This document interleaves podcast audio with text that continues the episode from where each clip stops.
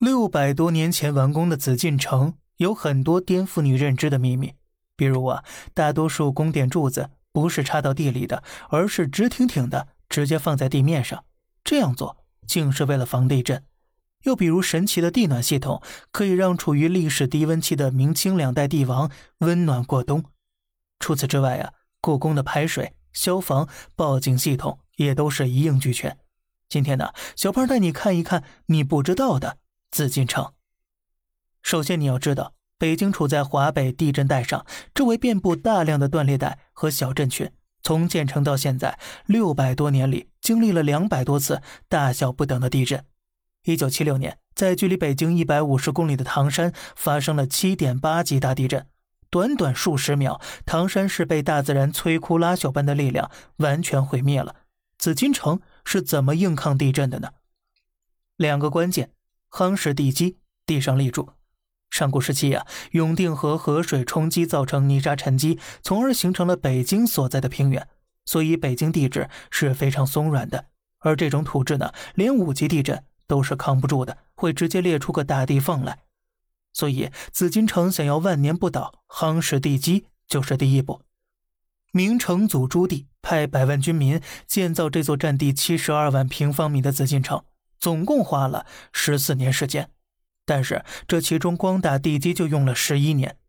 古代建筑一般地基也就六到七米深，紫禁城太和殿的地基足有十五米，地面往下有一米的石头层，然后是四米左右的碎砖和灰土交替层，再往下是六米的碎卵石和碎砖交替层，最后就是深度约五到六米的木桩和填土交替层。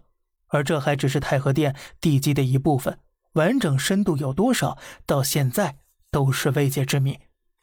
合抱之木生于毫末，九层之台起于垒土。这般坚固的地基，是紫禁城在大小地震当中屹立六百年不倒的基础。当然了，光这样还是不够的。中国古人的智慧还在于，大多数紫禁城宫殿的支撑立柱都是不插入地中的，就是直挺挺的立在。柱顶石上，也就是说呀，只要你力气足够大，你是可以随时抬走这些宫殿的。哎，那这怎么防震呢？不会一晃就倒吗？专家们一开始也想不通，所以他们做了一个实物实验，在震动平台上按照五比一的比例造了一个缩小版的长寿宫模型，所有建筑材料和建造技法全部尽可能还原。实验开始，模拟地震，震级逐渐增加。到七点五级时，砖土石墙完全崩塌了，但是建筑的木架核心结构依然是安然无恙的。到人类历史记录中最大的九点五级地震，模型依然挺立。最后，实验以十点零一级地震结束了，宫殿模型依然不倒。科学家们在实验过程中发现了宫殿抵抗地震的两个重要原因。第一呢，斗拱结构和强韧的实木吸收掉了地震能量。宫殿的横梁和柱子是用一种非常复杂的斗拱结构相连接的。地震来时，这种结构可以起到避震器的作用。但更关键的一点是第二个原因：支撑柱从实验前的红线处开始位移了一段时间。平常时，超过千吨的房梁屋顶牢牢压住各大立柱，让它们稳如泰山。可是地震来时，几根立柱就能把地震能量转化为动能，走了起来。打个比方，如果把立柱插到地里，那么就好像把你的双脚粘在一辆公交车上，随着公交车加速减速，你百分百会被晃倒。地震来时，这些柱子也一定会断掉。